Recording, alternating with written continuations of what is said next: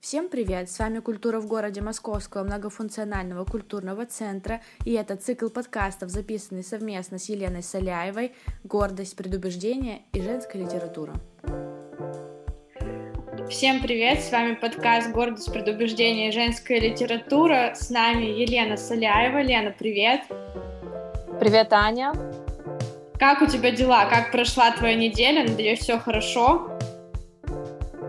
Да, вся в работе, и сейчас я в учебном отпуске и параллельно пишу свою диссертацию по женским текстам и работаю. Но на самом деле все отлично. Во, мы тебя поздравляем, потому что диссертация это дело серьезное, поэтому будем ждать результатов. Лен, о чем будет сегодняшний подкаст? Um, смотри, сегодня мы продолжаем говорить о женских текстах. И тема сегодняшнего подкаста будет женская поэзия. Наверное, это будет для меня один из самых сложных выпусков, потому что всю жизнь я предпочитала читать поэзию, а не говорить о ней. А, я не занимаюсь исследованиями, посвященными современной поэзии, например. И поэтому сегодняшний подкаст будет очень личный, и я буду рассказывать про тех поэтесс, чье творчество сопровождало меня в разные периоды моей жизни. И я буду максимально пристрастна, субъективна, но надеюсь, что э, я сегодня произнесу много интересных имен, э, которые, которые, надеюсь, будут интересны потом нашим слушателям. Э, и они откроют для себя много интересной современной женской поэзии, и не только современной.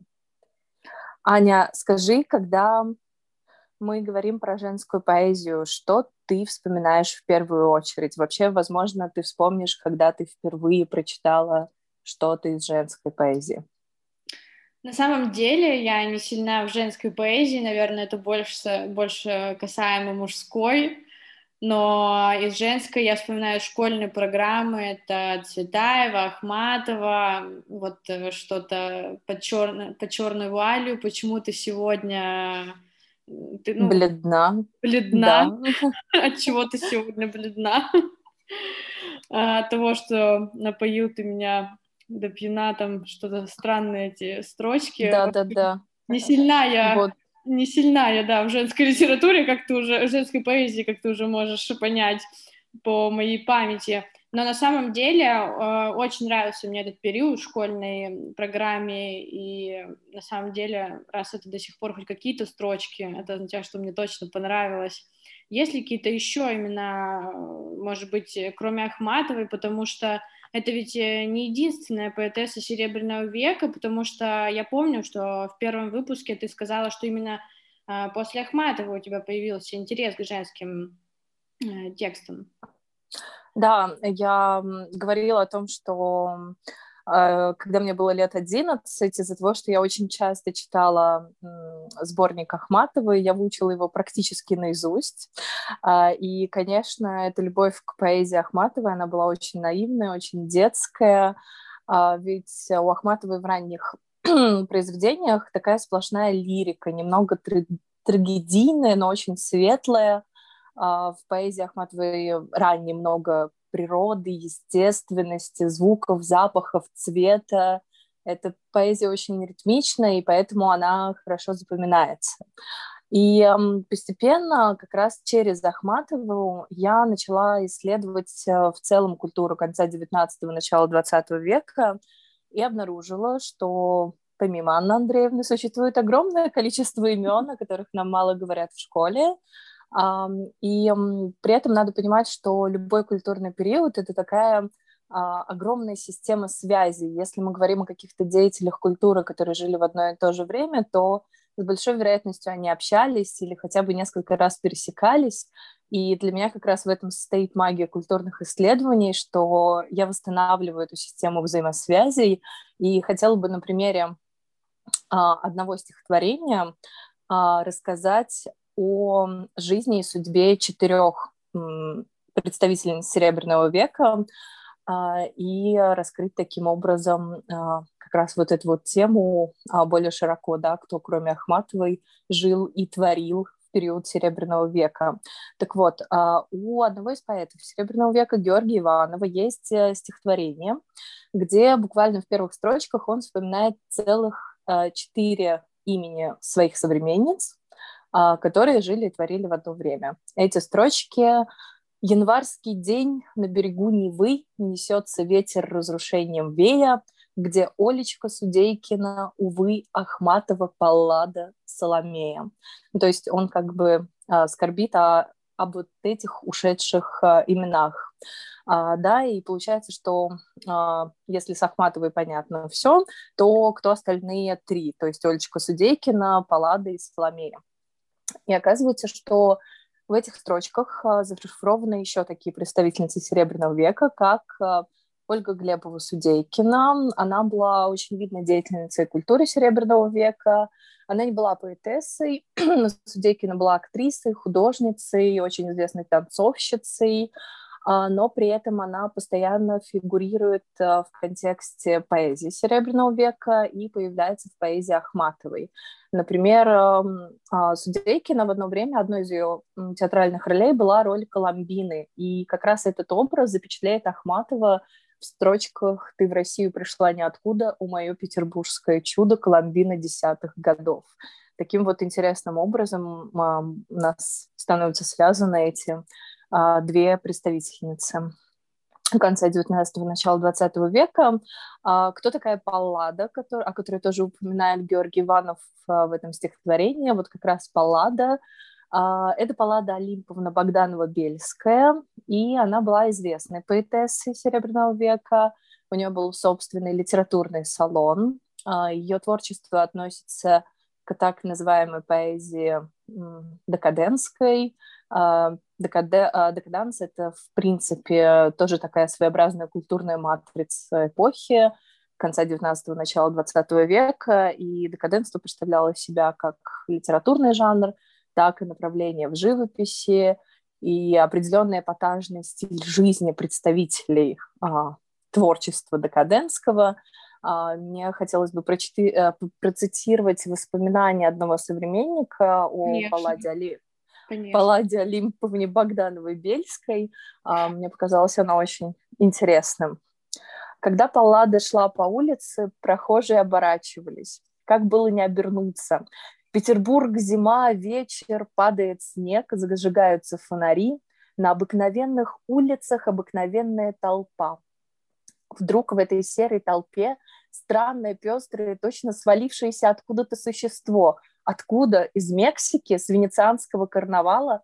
С Марса, быть может. На плечах накидка, ярко-малиновая или ядовито-зеленая. Из-под нее торчат какие-то шелка, кружево, цветы, переливаются всеми огнями бусы. На ногах позвякивают браслеты, и все это как облаком окутано резким приторным запахом астриса. Прохожие оборачиваются, как не обернуться.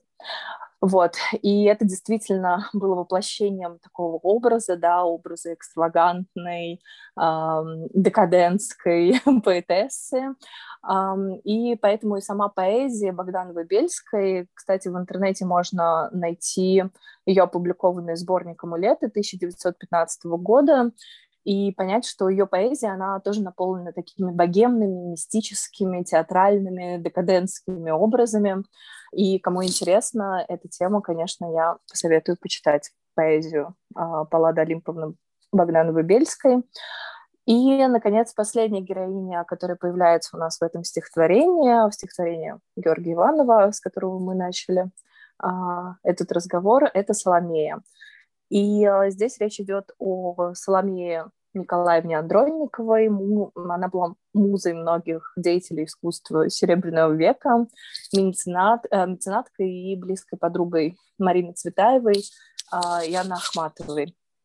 Э, Соломея Андронникова родилась в Тифлисе, э, современной Тбилиси, но впоследствии переезжает в Петербург и там же открывает собственный литературный салон – а, про Соломею тоже есть воспоминания современника. А, украшением вечеров, как всегда, была Соломея Андреевна Андронникова. А, Соломея Андреева. Андронникова не писательница, не поэтесса, не актриса, не балерина и не певица, сплошное «не», но она была признана самой интересной женщиной нашего круга. Вот. Э, в Тифлисе впоследствии Соломея Андронникова а, основала свой собственный литературно-поэтический а, ежемесячник «Орион», и Таким образом, тоже была связана с огромным количеством деятелей культуры и искусства Серебряного века. А при этом и Соломея, и Паллады, и Ахматова, и Судейкина, они все были постоянными посетительницами литературного кабаре «Бродячая собака». Я думаю, тебе тоже по школьной программе должно быть да. знакомо это название. Это такое кабаре, артистическое кабаре в Петербурге, и с бродячей собакой тоже а, связан такой интересный момент, что на годовщину открытия бродячей собаки Ахматова написала стихотворение, а, в котором главной героиней этого стихотворения является Паллада Олимповна Богданова-Бельская, о которой я уже говорила. Вот э, эти строчки «О, как сердце мое тоскует, несмертного ли часа жду, а та, что сейчас танцует, непременно будет в аду». Вот. Вот так удивительно судьба и дружба стольких представительниц Серебряного века а, запечатлена и нашла свое отражение в поэзии, и поэтому для меня, конечно, это время, как для исследовательницы, очень интересно. Интересно отслеживать эти связи, узнавать, э, как поэзия а, репрезентирует реальность, да, репрезентирует отношения а, так многих людей между собой. Лена, а можешь ответить на такой вопрос? А, у нас, как обычно, странные вопросы, но вполне логичные. А почему э, нету той же самой вот Соломеи или баллады Олимповны в школьной программе? А почему есть вот только Ахматова, и дальше мы сразу же бежим, бежим, бежим, и получается, что мы не проходим всех э, представителей понятно, что мы всех не можем успеть, но хотя бы э, вот э, явных э, фаворитов. Uh-huh. Но об этом мы говорили уже тоже в первом выпуске, да, мы говорили о том, как, в принципе, делается литературный канон, и uh-huh. канон школьной программы, они в последнюю очередь связаны с теми же самыми, а, ну, как бы, тормозящими процессами, которые влияют на то, почему женщин так мало представлены вообще в литературном процессе. Хотя, конечно же, в Серебряном веке было достаточно много интересных поэтесс, которые не входят в школьную программу, даже помимо тех, о которых я сегодня успела сказать. Вот, ну и э, я надеюсь, что ситуация будет меняться, потому что уже сейчас появляются какие-то статьи совсем недавно в медийном пространстве видела про школьную учительницу, которая самостоятельно включает э, именно представительниц э, женские имена, да, поэзии, прозы, русской литературы, и сама рассказывает о них детям как бы вне школьной программы, а дополнительно к ней. Если продолжать разговор о поэзии XX века, то каких еще поэтессов следует сказать? А, если говорить э, еще про начало 20 века, то, а, конечно, могу посоветовать обратить внимание на авангардную поэзию, потому что авангард как течение в искусстве, в культуре появляется в начале 20 века, и в целом самая общая характеристика авангарда можно его преподнести как а, переломный момент в искусстве, когда разрушается все старое, и на смену ему создается нечто новое. В России такими яркими представителями авангарда в литературе и не только были футуристы, и здесь стоит упомянуть о том, что среди футуристов а, была всего лишь одна а, фигура а, поэтическая в женской поэзии, это Елена Гуром, и в отличие от такого воинственного пафоса поэзию футуристов, э, стихи Гуро очень миролюбивые, в них очень много образов природных, и э, до сих пор э, в любом сборнике поэтическом, посвященном поэзии футуризма, скорее всего, ты можешь встретить стихи Елены Генриховны Гуром. И при этом примерно в одно и то же время, параллельно с расцветом футуристического движения в России, а в Европе появляется такое направление, тоже авангардное течение, как дадаизм. И история дадаизма начинается с открытия в швейцарском Цюрихе в 1916 году э, артистического кабаре «Вольтер», и как раз по атмосфере и э, состав участников э, этого кабаре, его можно сравнить со знаменитой «Бродячей собакой». Это было такое место притяжения творческой богемы, чтения самых новых поэтических произведений. И одной из основательниц этого артистического кабаре «Вольтер» была Эмми Хеннингс. А, это поэтесса, и а, Эмми Хеннингс, конечно же, сама поступ- выступала на сцене кабаре Вольтера с провокационными танцами, песнями, перформансами своей современной поэзии, на тот момент современной. А, вот. И um, есть цитата выступления Хеннингс, мне было интересно ее найти, потому что uh, по вот этому эпатажности образа она очень похожа на описание а, как раз э, Паллады Олимповны Богдановой-Бельской. А, вот так описывает современник выступления Хеннингс э, в 1912 году.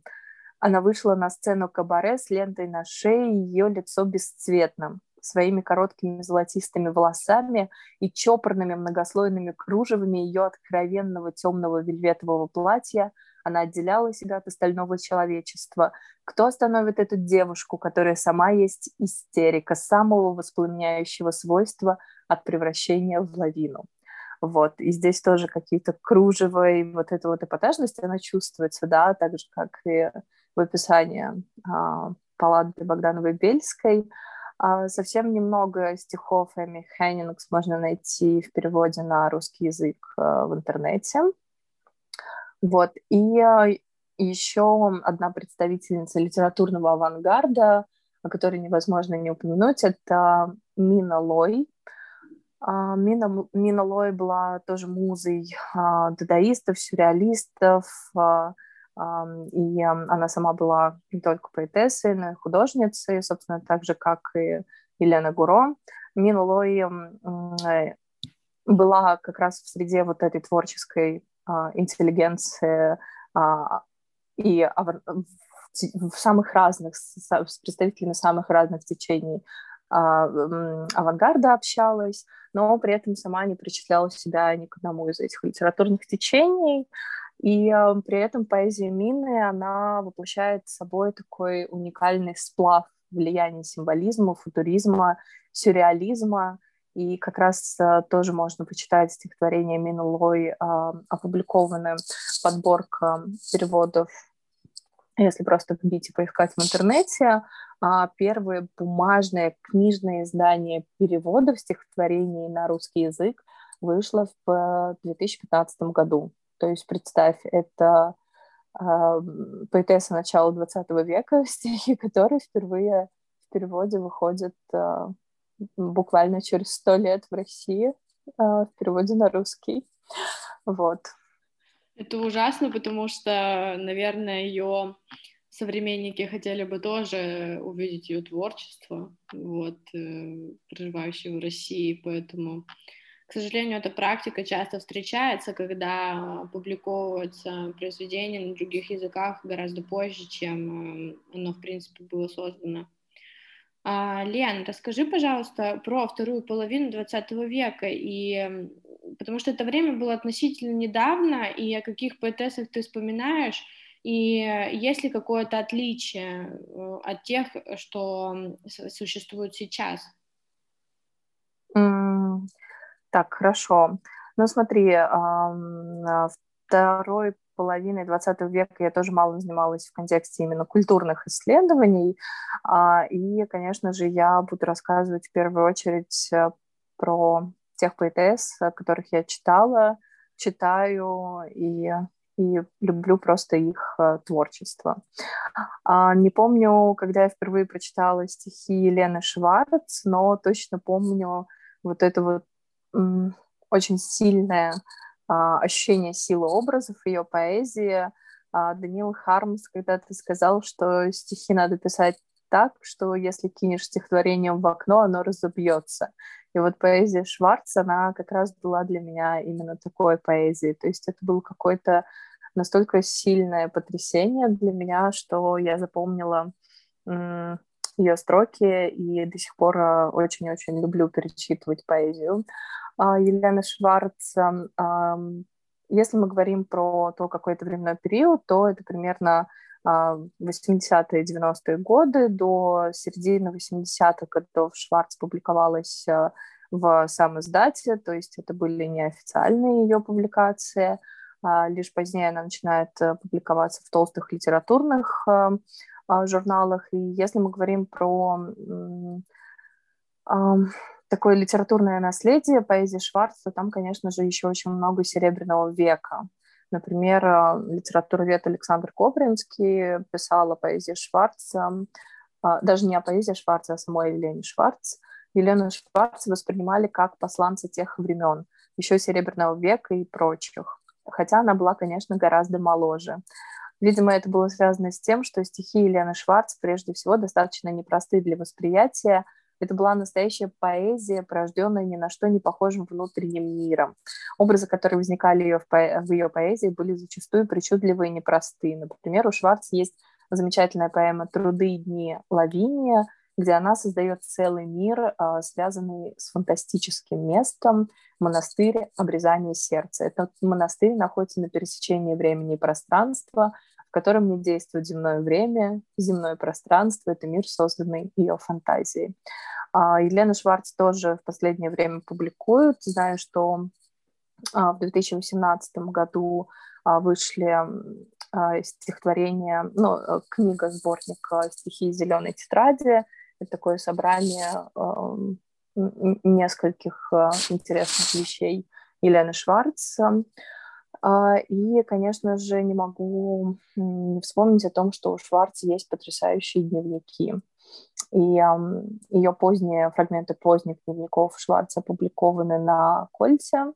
Дневник, э, по-моему, практически полностью опубликован на сайте Прожито, о котором я тоже уже рассказывала.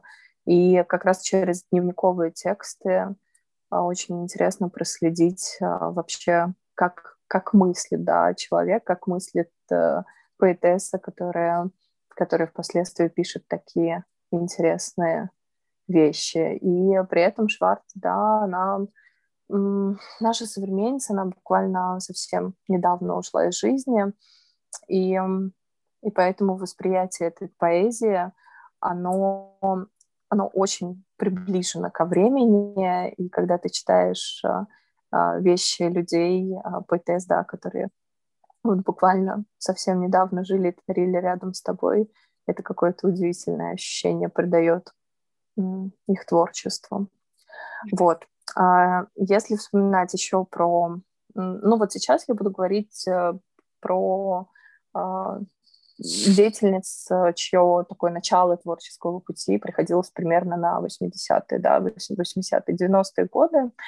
А, и среди них также можно вспомнить Ольгу Седокову, и Ольга Седокова — это тоже наша современница.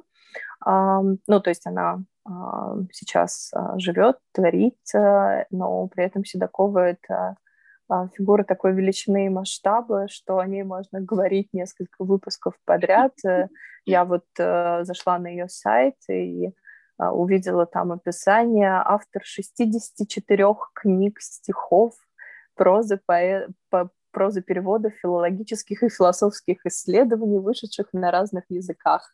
Вот, то есть представь себе а, такую грандиозную а, фигуру. Вот. А, у Ольги Ситаковой есть сайт, а, на котором опубликованы стихи, не только стихи, там и ее как раз а, философские очерки, эссе, и а, тоже недавно вышла замечательная книга, это собрание интервью а, с Ольгой Седоковой, которые были записаны с 1990 по 2017 год. Эта книга интервью вышла в издательстве НЛО, и называется «Вещество человечности». Тоже советую почитать как одну из самых таких а, необычных книг, связанных с женскими текстами и вообще женским творчеством. Вот. И если говорить а, про такую немножко андеграундную культуру, то, наверное, я я бы хотела вспомнить про Янку Дягилеву. Не знаю, знаешь ли ты или нет. Нет, нет, про нее не слышала. Она связана а, с Егором Летовым. Ну, как бы все вспоминают о ней в первую очередь в связи с музыкантом Егором Летовым. Она действительно какое-то время а, с ним была очень близка, общалась. Эм, они вместе писали какие-то музыкальные вещи.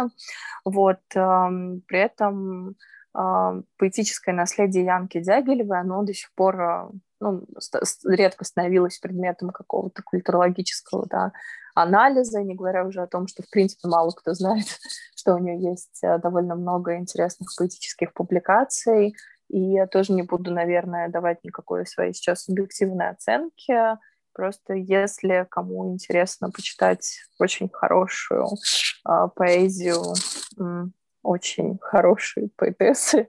Советую найти э, сайт Янка Дягилева. Это полный архив текстов, э, интервью с Янкой, записи концертов. То есть можно там и почитать ее биографии и найти как раз ее поэтические произведения. Вот, yeah. наверное, на 20 веке все. А, ну, это было довольно обширно, это больше, чем школьная программа, я хочу тебе сказать. И, Лена, смотри, какую тенденцию ты можешь заметить, э, какие-то, может быть, привносятся изменения в, э, в саму, э, сам метод написания, даже не знаю, как это называется профессионально, uh-huh. есть вот эти вот ямбы трехступенчатые, вот это все меняется или нет? То есть э, все-таки мы не можем заметить э, какую-то тенденцию или не можем заметить, наоборот, изменения, если мы будем сравнивать 20 а, век там с э, современным, современной поэзией. Uh-huh, uh-huh. Да, я поняла. Смотри, я тоже постараюсь ответить на этот вопрос через свой личный опыт, потому что мне было довольно сложно сделать переход от, от чтения рифмованной поэзии, да, очень понятной, очень ритмичной поэзии Серебряного века к современной поэзии, а, которая, конечно же, зачастую далека от рифмованности и от привычной ритмики. И когда мы говорим про...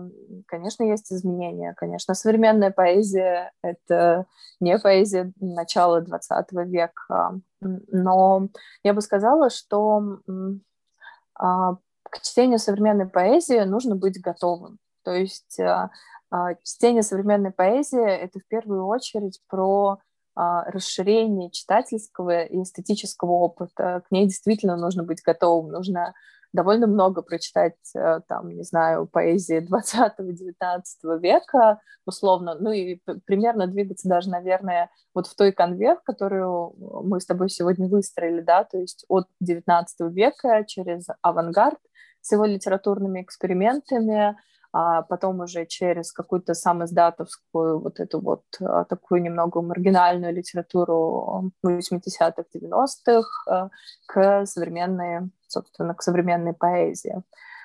Вот. И, а, конечно, сейчас я, ну, мне удается читать современную поэзию, только потому, что у меня есть уже вот этот вот читательский опыт, о котором я говорила. И подходить э, и читать современную поэзию, конечно же, очень сложно, если у тебя этого опыта нет. А, да, я думаю, что это как с современным искусством нужно быть немножко подготовленным для того, чтобы приступать э, к современной поэзии, и не только женской, наверное. А, Лен, вот у меня из э, современных э, женских э, поэтесс на ум приходит только Аха Стахова, наверное, и больше я не слышала никаких имен, но, наверное, нужно больше углубиться в эту сферу, чтобы быть в курсе. Может быть, ты что-то советуешь прочитать? Да, про Аха Стахову я тебя прекрасно понимаю, потому что действительно это, наверное, самая популярная сейчас такая не знаю, он, онлайн поэзии, по-моему, это называется, то есть она популярная онлайн поэтесса. Вот, э, при этом литературный процесс, он продолжается и в своем традиционном виде, есть и публикации в толстых литературных журналах, и при этом создается большое количество а, онлайн-платформ, посвященных современной поэзии, и, например, существуют э, интересные колонки, которые посвящены современному литературному процессу в онлайн-журналах. Вот, и если говорить про кого-то современного, опять-таки расскажу про то, как я вообще познакомилась впервые с современной женской поэзией. А, это произошло в 2010 году, то есть мне было примерно 20 лет. А, и в это время вышел сборник а, Лидии Елены Костылевой. И когда я прочитала а до этого я, я фактически не читала современной поэзии, то есть я была вот э, вся в своем опыте Серебряного века, да, там и, чуть-чуть начала 20-го, и меня поразило в первую очередь то, что в этих текстах было упоминание чего-то современного. Например, э, лирическая героиня слушает ту же музыку, что и я. И для меня это было просто так, вау, а что так можно было, да, то есть упоминание каких-то групп а, музыкальных, которых, а, которые я слушала на тот момент, и поэтому для меня это было такое, таким поразительным вообще открытием, что можно писать о чем-то современном, да, современном тебе, для меня поэзия до этого была какая-то о том, что вот она должна быть, там, не знаю, про возвышенные чувства, про абстрактные понятия, про жизнь, смерть, э, философию и все такое. А тут я понимаю, что можно писать про свое утро, свой день, свои отношения там, с молодым человеком, когда вы ссоритесь, и вот это вот все. Ну, то есть э, а, количество тем, современной поэзии, оно абсолютно ничем не ограничивается, и нет э, вот этого вот понятия, э, знаешь, высокого и низкого стиля, или тем, которые должны быть в поэзии, тем, которых не должно быть в поэзии. А, вот, и и как сейчас я примерно ищу себе современную поэзию, да, где я смотрю за новинками и что я читаю потому что этих текстов очень много. Я, я правда, довольно много читаю э, сейчас современную поэзию, и я бы хотела, наверное, проговорить не какие-то имена, а проговорить как раз те платформы и проекты, за которыми я слежу, и рассказать о них. А, в первую очередь это проект F-письмо. F-письмо — это проект, э, посвященный э, феминистской поэзии, фем-поэзии, а, то есть поэзия которая именно написана от лица женщин и репрезентирует самый разнообразный женский опыт, да. И F-письмо сейчас а, можно найти, тоже у них отдельная а, страничка на платформе на сайте Sigma, и как раз на этом сайте F-письмо выкладывает большое количество каких-то интересных новых имен и подборок по женской поэзии. А, совсем недавно запустился онлайн-журнал «Греза». Это тоже сайт, который можно найти в интернете. Я думаю, что все ссылки мы дадим да, в описании к подкасту, чтобы наши слушатели тоже могли это все найти. Да, обязательно, потому что, да, обязательно, потому что у нас э, после каждого поста, э, после каждого подкаста будет запись, поэтому тебе нужно будет сделать. Угу. Вот. И еще это колонка Ильи Данишевского на Снобе, который тоже довольно много освещает тем, связанных с современной поэзией. И сайт «Новая литературная карта России». В принципе, вот эти четыре ресурса, на которых можно найти какие-то новые интересные имена и вообще понять, что происходит в современной поэзии. Наверное, на этом все. Лена, спасибо тебе большое за этот подкаст. Э, есть ли у тебя какие-то идеи и уже наброски по поводу нашего пятого подкаста? Да, я думаю, что мы наконец-то поговорим про фэнтези и фантастику. О, это прям любимая тема, как мистика, поэтому будем с нетерпением ждать. Да, для меня это тоже очень, очень важная тема.